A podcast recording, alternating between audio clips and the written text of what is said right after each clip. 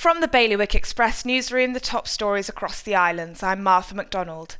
A royal court judge in Jersey has defended the decision to keep the identities of sex offenders applying to be removed from the register secret.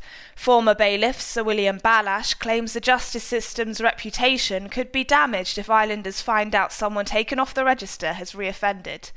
There were only 10 applications for 30 vacancies during the latest round of recruitment for nurses in Guernsey. A union representative has described the staffing challenges as a damning indictment of how the profession is viewed in the island.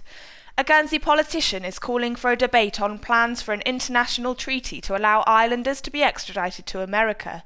The deputy has raised serious concerns about the UK led move over its human rights implications. And a second-hand shop in Jersey has donated a wedding dress to a local baby loss charity so that it can be transformed into angel pockets. Philip's Footprints will use the dress to make tiny satin gowns or pockets for stillborn babies who are either too small or fragile to be dressed. For those stories in full or to get the headlines straight to your inbox, head to bailiwickexpress.com.